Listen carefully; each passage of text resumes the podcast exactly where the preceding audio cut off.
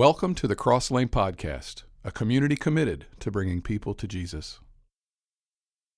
Well, good morning, Cross Lane, and also all of those who are checking in with us from uh, other states, other cities, uh, friends, and family that you have probably invited to join us for Easter. Welcome to Cross Lane uh, Easter Services 2020. It's, uh, we're excited to have you. Um, you know, I've never been to the Holy Land. I've, i probably will never get a chance to go to the Holy Land. I've, I've had friends of mine that have gone and they've told me how amazing it is. I've seen pictures and videos. Uh, I'm going to show you some of those today uh, and sharing some of what I'm going to talk about today. Um, but it's Easter, and we talk about the resurrection. That's what we do on Easter Sunday, and, and um, even throughout the year, the, the, the, resurrection is a big, big part of our faith. In fact, it's the linchpin, it's the thing it's all built on. So uh, I'm excited to do that with you this morning. But before I get into that, I just want to talk to a couple of different groups of people. Uh, specifically, one group of people that I want to talk to, uh, you might describe yourself as a skeptic. You, you may even describe yourself as an atheist. And I think it would surprise some folks that uh, you're checking in with us this morning. I happen to have great respect for you. If, you if you have taken time and you're going to invest some of your time with me this morning to listen to what I have to say. I just want to thank you for that. I want to thank you for your investment of time. I know that's valuable. I respect it. And I respect you. I respect the position that you hold um, in your uh, agnosticism or your atheism. Uh, as you listen this morning, I just want you to feel welcome. I want you to know that I'm really glad you've decided to join us. But I also would invite you just for a just for this little brief period of time that we're going to be together to try to suspend some things that normally you would carry with you. One of them is a bias that you likely have to the supernatural. I know you probably don't believe in supernatural things. I'm just going to ask you to set that aside for about 30 minutes. And uh, when we're done, uh, you can pick it back up if you want to. But but for the sake of what we're doing this morning, if you would just lay that bias to the side and just keep an open mind as I talk to you about some, some things that I believe are evidences and some of the reasons why I and others like me have the faith that we do. Uh, so, again, I just want to thank you for being with us and, and, and spending some time with us this morning. Second group I want to talk to are those of you who, who are likely longtime uh, Jesus followers um, but somewhere along the way, your faith has kind of grown cold.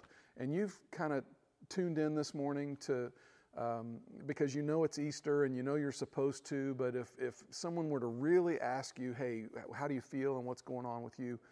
Um, if you were totally honest, you would say, you know, the light has kind of gone out for me.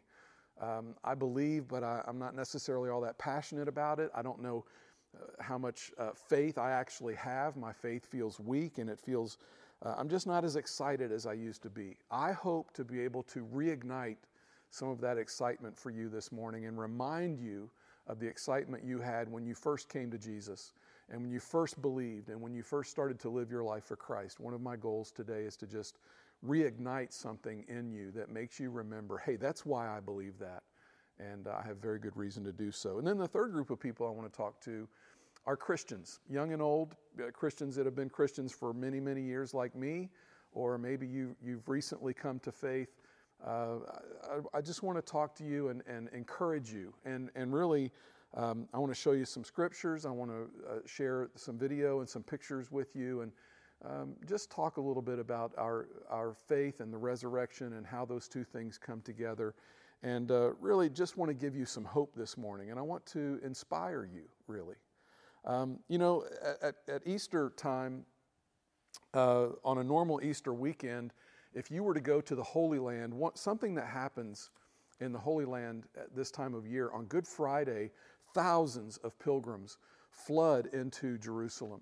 And um, one of the things they do when they get there is they carry this 75 pound cross through the streets of Jerusalem. The route they take is something called the Via Dolorosa. It originates at the fortress of Antonia and it terminates at the, the uh, traditional uh, site of the crucifixion of Jesus, what they believe to be the, the crucifixion of Jesus site. Um, now, it, wouldn't it be tragic if the story ended with Jesus on the cross? Uh, if that was where our story ended, we wouldn't even really have a story. Uh, no one would be talking about Jesus today. There are tons of men and women who died on crosses. Uh, dying on a cross didn't make you famous. Dying on a cross didn't mean that you were God. Dying on a cross didn't mean that anybody should sit up and take special notice of you. It's not the dying on the cross part that really sets Jesus apart. Now, what he did on the cross, when you combine that with the resurrection, uh, we believe that's where it's all at. Those two things combined um, really mean everything for us in our faith. Um, but if, if there had been no resurrection, we would not be talking about Jesus this morning. We would not have any thought that Jesus was any more special than anybody else if it were not for the resurrection. But the empty tomb is where Jesus turned tragedy into triumph. It's where Jesus went from victim to victor. And by raising from the dead, Jesus conquered sin and death, and he proved that he was the Son of God. He proved that he was the Savior of the world. I want to uh, do something this morning. I want what I want to do is I want to take you on a little trip. I want to uh, take you from Terre Haute or wherever it is that you're viewing from this morning, and I want to fly to Jerusalem to a place called the Church of the Holy Sepulchre. This is considered by many to be the holiest place in Christianity. Now, I know some of you think that that's actually Terre Haute, Indiana, but it's not. It's, most people think, if you ask them, they would say that, that this is one of the holiest spots for Christianity. Um, it's generally considered the traditional site where Jesus was crucified, and, and it's also considered to be the site of the empty tomb. Uh, the Church of the Holy Sepulchre is traditionally believed to be built right on top of Calvary or on top of what they call or refer to, the Bible refers to it, we'll see later, as Golgotha. And from a, a geographical standpoint, the location seems to match a lot of the details that we are given in Scripture. It's, it's, uh, it's just outside the ancient city wall of Jerusalem. It's been the, the city has expanded to include this section now, but back in the day, this would have fallen outside the city walls. And it's also next to a major thoroughfare, a major road that would have been very heavily traveled because Romans wanted people to see the crucifixion. It was very important that um, when people passed by, the Romans wanted them to see what was going on with those crosses and the crucifixion. Now, I want to show you another picture. I want to show you what is known as the garden tomb. And I want to read from Scripture today from the book of Mark. And it's here that we're going to get some uh, great clues. And, and, uh, and we're going to also connect some of that with archaeology. It's, it's, at, it's at this point where these two things kind of collide, and it means something for us in our faith. Um, I don't want your faith to be built on emotion. I want it to be built on more than that. And I want to be able to supply this morning some evidence and some facts for you to consider. And uh, hopefully, in combining those two things, it, it helps you to be able to build your faith on a little firmer foundation. I think sometimes, um, you know, we, we believe, but we don't, aren't really sure why we believe. And I, I, I just want to, just personally, from my standpoint, want to share with you. Um, this is some of the reason that I believe that Jesus rose from the dead. Just after the crucifixion, we read this in the book of Mark. This comes from Mark chapter 15. Uh, says this all, verse 42, this all happened on Friday, the day of preparation, the day before the Sabbath. So this would have been Good Friday. As evening approached, Joseph of Arimathea took a risk and went to Pilate and asked for Jesus' body. Jesus was an honored member of the high council and he was waiting for the kingdom of God. Now, Jesus, uh, Joseph of Arimathea was a member of the Sanhedrin. He was a, a wealthy follower of Jesus, and he was a, a member of the religious council. Joseph, Joseph, Joseph of Arimathea had watched Jesus die, and, and from his standpoint, he saw this innocent man die on the cross. And when he saw that, he made the determination he wanted to see to it that this man received a proper burial. Uh, so we're told in, in Mark, Joseph of Arimathea took a risk and went to Pilate and asked for Jesus' body. Now, this was a big move. This is a bold move. Um, there are a bunch of people in the city of Jerusalem right now who hated Jesus. And uh, to, to go and ask for the body of Jesus, now you're kind of aligning yourself or you're, you're uh, setting yourself uh, next to Jesus as a follower or as a sympathizer. And this could have you know, potentially turned out not well for Joseph of Arimathea. We're told in verse 44 Pilate couldn't believe that Jesus was already dead. So there are five theories of the resurrection of Jesus, five, basically, five different ways you can go. About two years ago, for the Easter message, I preached a sermon on the five theories of the resurrection. And uh, if you didn't catch that, I would encourage you to go to our website, www.clcchurch.com. I believe it was 2018. I did a, a sermon on that about the five theories of the resurrection. One of those theories is known as the swoon theory. And the swoon theory says that Jesus actually wasn't dead when they took him down off of the cross, that uh, his body was in a state of shock or that he had passed out. Um, he wasn't actually dead. What we're finding out in, in the book of Mark is that, you know, Pilate is told that Jesus has expired on the cross. He's a little surprised to hear that. And then we read this in verse 44 So he called for the Roman officer and asked if he had died yet. The officer confirmed that Jesus was dead. So Pilate has now sought and received military confirmation that Jesus has in fact expired on the cross, which is a, a direct refutation of one of the theories uh, postulated that Jesus didn't actually raise from the dead, the theory that it was the swoon theory. This kind of lays to rest the swoon theory. Jesus was in fact dead when they took him off the cross. We're, we're told in, at the end of verse 45 so Pilate told Joseph he could have the body. Joseph bought a long sheet of linen cloth. Then he took Jesus' body down from the cross, wrapped it in the cloth, and laid it in a tomb that had been carved out of the rock. Now, at this point, um, it's important. This is an important point to make because the tomb where Jesus laid the body of Jesus was probably a man-made tomb. It's, been, it's probably been probably been carved out of the the limestone that was prevalent in that uh, particular region along uh, uh, you know a, a cliff side. Um, we're told then that that uh, Joseph rolled a stone in front of the entrance. Now let me show you a picture here, and I want to be clear. This isn't. Uh, no one believes that this is the actual site where Jesus rose from the dead, but this is a perfect example of the, the kind of rock that would have been used to cover a tomb. Uh, this is exactly the kind of rock likely that Joseph of Arimathea used to cover the tomb of Jesus. Um, the way tombs were constructed, there was a little channel in front of the, the opening for the tomb, and you would set the rock down in this channel, and it was probably on a little bit of an incline. Uh, would take probably a couple of men to roll that stone up the incline and chalk it and uh, it would rest there until someone put someone in a tomb and then when you wanted to seal it likely one person could kick the chalk out of the way and it would roll down into place it would have been uh, you know, hollowed out a little bit underneath the uh, right in front of where the hole of the tomb would have been and the rock would come then and settle in place and it would stay there and stay put uh, we're told in verse 47 mary magdalene and mary the mother of, of joseph saw where jesus body was laid. So they've seen where Jesus is, is going to be. Now I want to read to you from Matthew chapter 27. I want to pick up in verse 62. The next day, on the Sabbath, the leading priests and Pharisees went to see Pilate. They told him, Sir, we remember what that deceiver once said while he was still alive. After three days, I will rise from the dead.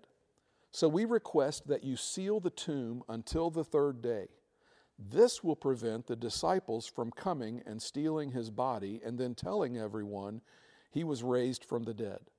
If that happens, we will be worse off than we were at first. Now, this is a refutation of the second of the five theories of the resurrection, and that is that the disciples stole the body.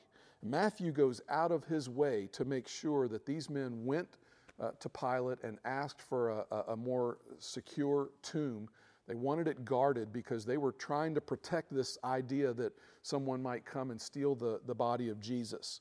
Uh, it's interesting because at this point, Jesus' enemies are taking his resurrection more seriously than Jesus' disciples took the resurrection. You know, they're saying basically, hey, we remember while this guy was still alive, he was talking about raising from the dead. And, and we want to make sure that, that you know, nobody thinks that Jesus rose from the dead. And it's quite possible that his disciples are going to want to come and take his body and then start screaming about a resurrection. And so we don't want any fake news. We don't want anybody claiming that there's been a resurrection. We don't want a resurrection hoax. So, to help us protect against having this body stolen, uh, Pilate, we're asking that you, you give us some, some type of, of guard or protection around the tomb so that that can't be the case. So, what you have is that the church at the time and the state conspiring together, and the church is asking the state, seal the tomb for us, protect the tomb, make sure that nobody can get in there. Uh, I love Pilate's response. Pilate, in verse 65, Pilate says, Take guards and secure it the best you can. In other words, good luck with that, right? Good luck trying to secure that, that, that tomb. I, I'm not totally convinced that Pilate didn't believe who Jesus was, and I'm not totally convinced that Pilate, there's a part of him that's, that's thinking, you know, I don't, if, if he's who he says he is, I'm not sure he's going to stay in any tomb. Um, but he turns them loose. Verse 66 So they sealed the tomb posted guards to protect it. Um, they sealed the tomb and posted guards to protect it. So the way a, a Roman tomb is sealed is they would uh, they would roll the, the stone in place, as I described earlier. It's in this track, and they would roll it into place. It would come to rest in front of the opening of the tomb.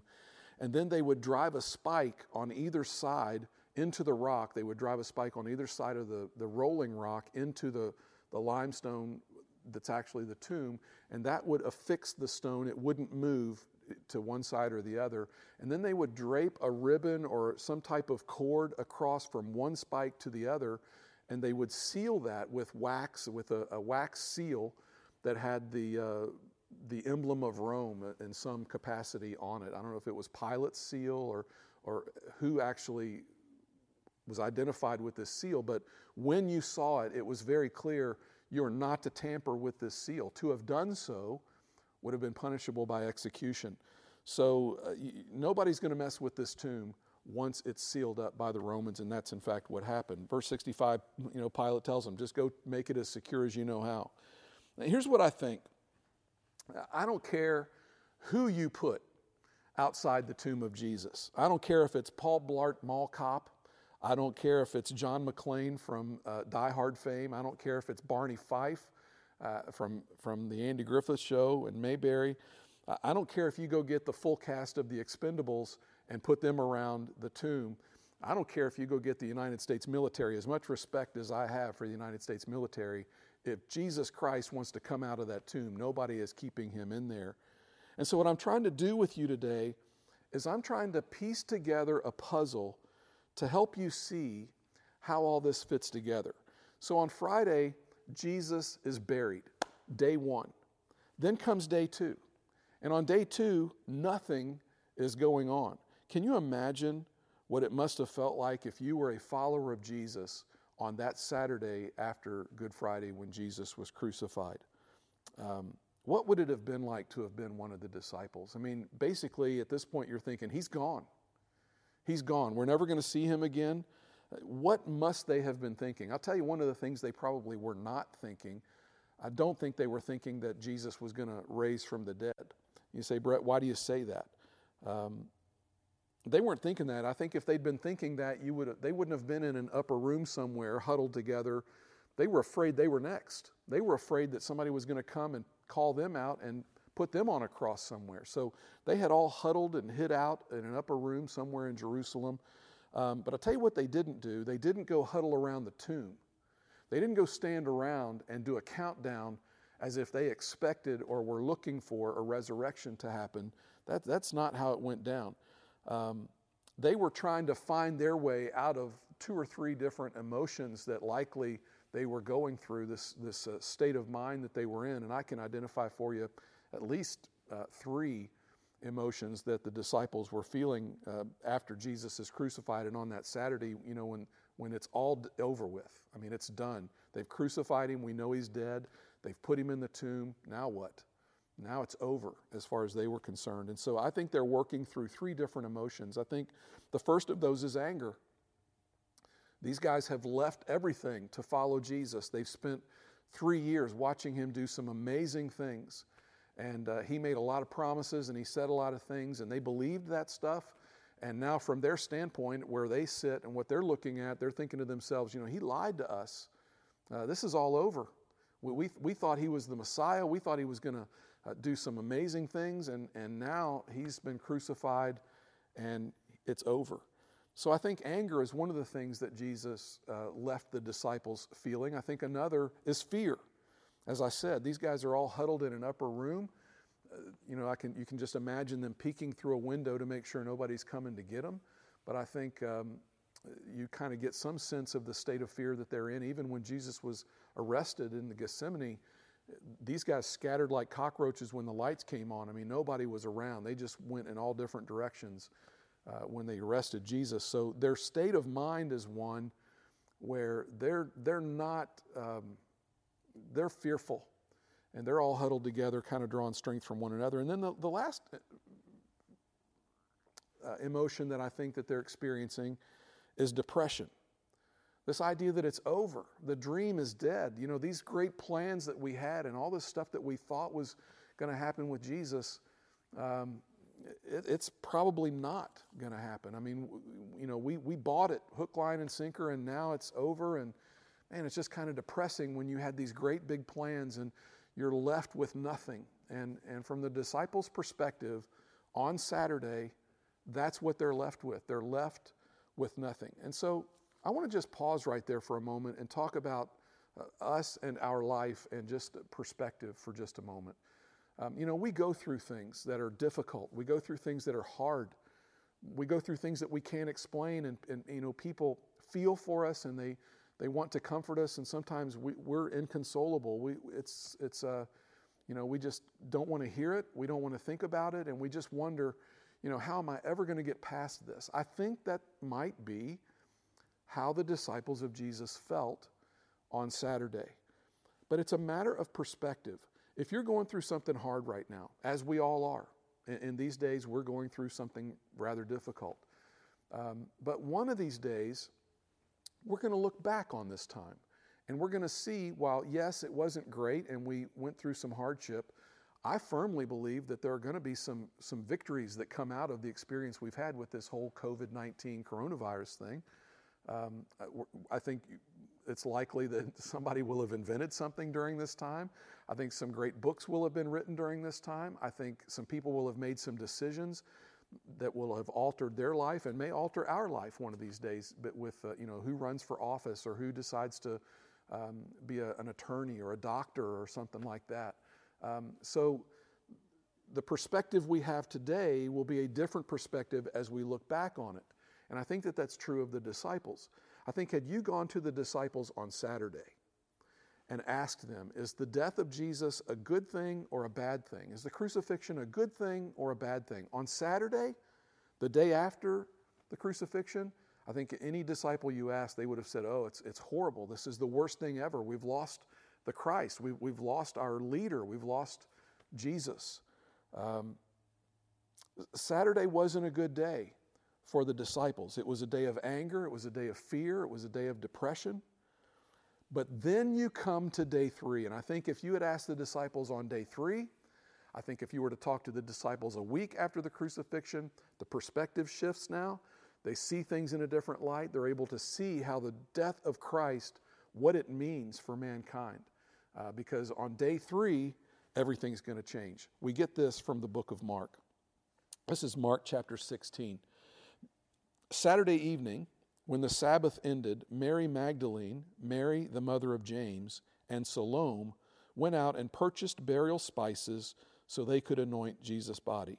And what you see, hopefully, when you read that passage, is the tenderness that they had for Jesus, the love that they had for Jesus. It's the modern day equivalent, you know, when, when we care about someone and they're going through a loss, oftentimes we'll send flowers to the funeral home as a, a, a show of respect a show of condolence, and we're, we're basically saying, hey, we're, we're sharing this grief with you. We want you to know we're thinking about you, and here are some flowers to uh, be a representation of our, of our grieving with you. Um, it's just what we do for someone that we love. Uh, last year, uh, over Memorial Day weekend, I happened to be at home with my parents. And uh, Dee Dee and I got in the car with them, and we made a drive about an hour away to my parents' hometowns and we went to the tombs of their parents, my grandparents. And uh, my parents laid flowers on those graves It was a very touching, uh, solemn moment when we, we just kind of spent a little time there remembering our lost loved ones. And, and uh, so that's kind of what these ladies are going to do. It's a demonstration of respect, it's a demonstration of love and remembrance. Now, one of the things that I love about this story is how these women were not going to be deterred by the obstacles. They went and bought spices and they're going to anoint the body of Jesus, but they really have no idea whether or not they're going to be able to get into the tomb. They don't know whether there's been a stone put in front of it. Um, I think they suspect that there has been a, they, based on what we're going to read in a minute, they suspect that there has been a stone placed there, but I don't think that they realize, not sure whether or not they know that Pilate has given orders to secure the tomb. We read this in, in chapter 16 of Mark, verse 2. Very early on Sunday morning, just at sunrise, they went to the tomb. On the way, they were asking each other, Who will roll away the stone for us from the entrance to the tomb? But as they arrived, they looked up and saw that the stone, which was very large, had already been rolled aside. And this is where archaeology intersects with the faith of believers and it, it helps to confirm our faith. In the 18th century, a discovery was made that rocked Jerusalem. Uh, a, a, second location was discovered as the potential site for the garden tomb of Jesus. There was a, a, a general uh, a British leader named General Charles Gordon, and he was living in Jerusalem at the time. Uh, General Gordon was a student of the scriptures, and one day he stood on top of the north wall of the, the old city of Jerusalem, and as he looked out, what he saw as he stood there and looked at it is, is something that looked similar to a skull in the, the face of the, the side of the, the cliff that he was looking at. Um, I want to highlight that for you in an area in the hillside, and I want you to see if you can kind of pick out the skull just by looking at it there. Can you see it? Um, I want to pull in a little closer now, and let's see if you can see it uh, now. And then I, I, went out and I made a little video for you to have a little fun and, and just to show you, see if you can help visualize this skull, maybe what uh, General Charles Gordon was seeing this idea of a, the skull in the side of the mountain. As he looked at it, that's what came out to him. Uh, chapter 15 of Mark, verse 22 says this And they brought Jesus to a place called Golgotha, which means place of the skull. Golgotha is Aram, uh, Aramaic for uh, skull, and it's likely describing the shape of the hill in some way or, or the image of a skull on the side of the hill.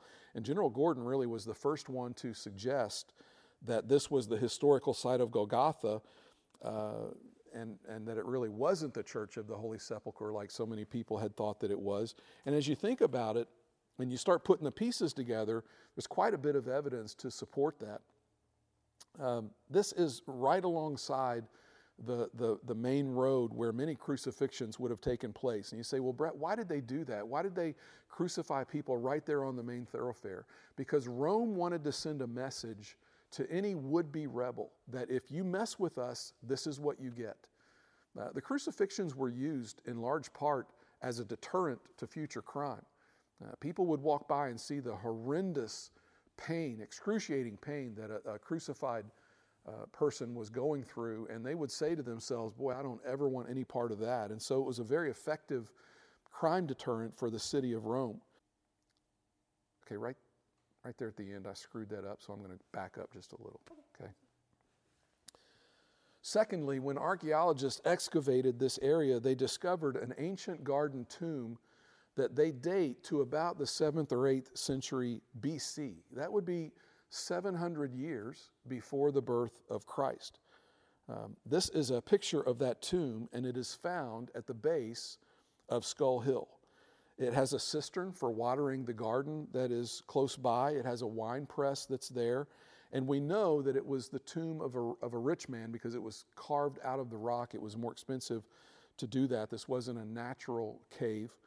Uh, and it was General Gordon who was the first to say this is the most likely place uh, for the tomb of Jesus. So as these women are making their way to the tomb, they're wondering to themselves, how in the world are we ever going to get that stone rolled away and how are we going to get in there to do, uh, to do this anointing that we want to do we read this in mark 16 verse 4 But as they arrived, they looked up and saw that the stone, which was very large, had already been rolled aside. When they entered the tomb, they saw a young man clothed in a white robe sitting on the right side. The women were shocked, but the angel said, Don't be alarmed. You are looking for Jesus of Nazareth who was crucified. He isn't here.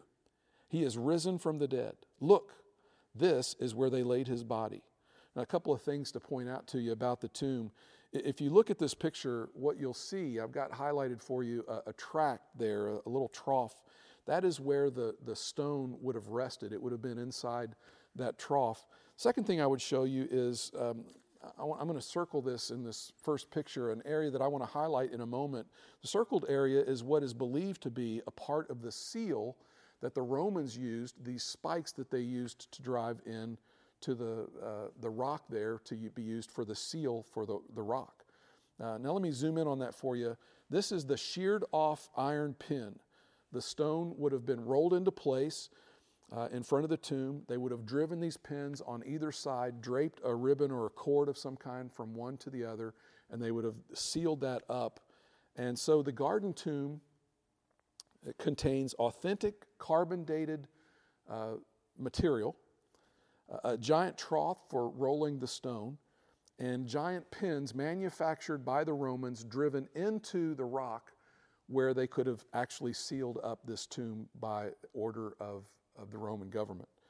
Um, and now I want to read to you from the Gospel of Matthew, and I want you to listen as he describes the details. Matthew 28, verse 1 After the Sabbath at dawn on the first day of the week, Mary Magdalene and the other Mary went to look at the tomb. There was a violent earthquake, for an angel of the Lord came down from heaven and, going to the tomb, rolled back the stone and sat on it. His appearance was like lightning, and his clothes were white as snow. The guards were so afraid of him that they shook and became like dead men. The angel said to the women, Do not be afraid, for I know that you are looking for Jesus, who was crucified. He is not here he has risen, just as he said. Come and see the place where he lay. Then go quickly and tell his disciples, He has risen from the dead and is going ahead of you into Galilee. There you will see him. Now I have told you. Another of the theories of the resurrection to try to explain it away is the theory that the women, in their grief, went to the wrong tomb. Well, from a physical standpoint, uh, really to correct this, all you have to do is, is grab these women by the shoulders, walk them to the real tomb, let them look inside and see the dead body of Jesus, and, and, and then at that point say, Shut up, you know, stop talking about a resurrection. There's the dead body of Jesus. That never happened. Uh, from a, a spiritual standpoint, these women encountered what Scripture calls an angel of the Lord, and he explained to the women what had happened. Jesus had risen from the dead just as he said he would. The Apostle Paul said this in 1 Corinthians And if Christ has not been raised, your faith is futile. He is risen. Understand this Confucius never walked out of the tomb, Buddha never walked out of the tomb. Muhammad never walked out of the tomb. The resurrection of Jesus is what makes Christianity unique to anything else. If Jesus didn't raise from the dead, my whole faith is built on that. If Jesus didn't raise from the dead, I am wasting my time as a pastor. So, what does the resurrection prove? Well, first of all, it proves that Jesus kept his promise. It proves that you can trust your life to him and you can trust him to remove your sin from you and that he will save you. It means also, secondly, that death is not the end in this life. Um, you know, we, we tend to fear death, and we, we shouldn't. If we have our faith in Christ and in the resurrection, we should not fear death the way we, we typically do. There is life after death, there is eternal life, and a reunion awaits for those of us who have lost loved ones who have gone on before us. And then the third thing it means, it means that death is temporary. It means that the worst thing is not the final thing. I want to read to you from Romans chapter 8. This is beautiful language. Romans 8, verse 11. The Spirit of God, who raised Jesus from the dead, lives in you. And just as God raised Christ Jesus from the dead, he will give life to your mortal bodies by this same Spirit living within you. What that's saying is the very spirit that rose Christ from the dead is inside you. And that Jesus not only is one day going to raise your physical body after your death, he will raise your physical body. Jesus wants to raise your spiritual body today. If you're at a point where you just feel defeated and you feel like you can't take another step, if, you, if you're to a point where you just feel um, you know, confused or, or um, you're ready to give up, what Jesus wants to say to you this morning is, I want to raise you. I want to lift you. I want to give you a new hope. The resurrection is our promise from Jesus that the, the pain we've experienced, the loss that we go through, and some of you have gone through some excruciating pain in the last year. The resurrection is a promise that the pain you feel is a temporary pain. It will not last forever. There will be a reunification. There will be a beautiful day for you in the future. The separation you feel from loved ones who have gone on before you is not an eternal thing, it is a temporary thing. We will be reunited with our loved ones one of these days, and we will be reunited with Christ. And we will spend an eternity there in happiness and joy. There will be no more pain, no more sorrows, no more tears, no more death, no more separation. All of that will be done with. We will have experienced that and moved on. Christ will bring us into a, a time when those things will never touch us ever again. 1 Corinthians first, uh, chapter 15 says this And if Christ weren't raised, then all you're doing is wandering about in the dark, as lost as ever. It's even worse for those who died hoping in Christ and resurrection because they're already in their graves. If all we get out of Christ is a little inspiration for a few short years, we are a pretty sorry lot. But the truth is that Christ has been raised up, the first in a long legacy of those who are going to leave the cemeteries. Easter means a death to death. Get ready for some good news. Romans 8 says this Therefore, there is now no condemnation for those who are in Christ Jesus. Because through Christ Jesus, the law of the Spirit who gives life has set you free from the law of sin and death. You read a little bit further in the book of Romans, chapter 8, there, you come to verse 34, and it says this Who then is the one who condemns? No one. Christ Jesus, who died, more than that, who was raised to life is at the right hand of God and is also interceding for us. Who shall separate us from the love of Christ? Shall trouble or hardship or persecution or famine or nakedness or danger or sword? No. In all these things we are more than conquerors through him who loved us. For I am convinced that neither life nor death, neither angels nor demons, neither the present nor the future, nor any powers, neither height nor depth, nor anything else in all creation will be able to separate us from the love of God that is in Christ Jesus our Lord. Once again, we don't just believe this stuff because it makes us feel good. We believe this because there is very, very good evidence to believe this. I don't just believe in a resurrection because I just think it sounds good and I, I want to believe in one. I look at the evidence that's put before me. I look at the veracity of the gospel accounts that we've spent three weeks now talking about how reliable these accounts are. I look at things like the garden tomb, and I look at spikes in the wall, and I look at the trough, and I, I look at the, the, the skull on the side of the hill. Are those proofs of a resurrection? No, they are not proofs, but they are evidence for our faith in what we believe is the resurrection uh, the account of Pilate asking whether or not Jesus was in fact dead and getting assurance that he was.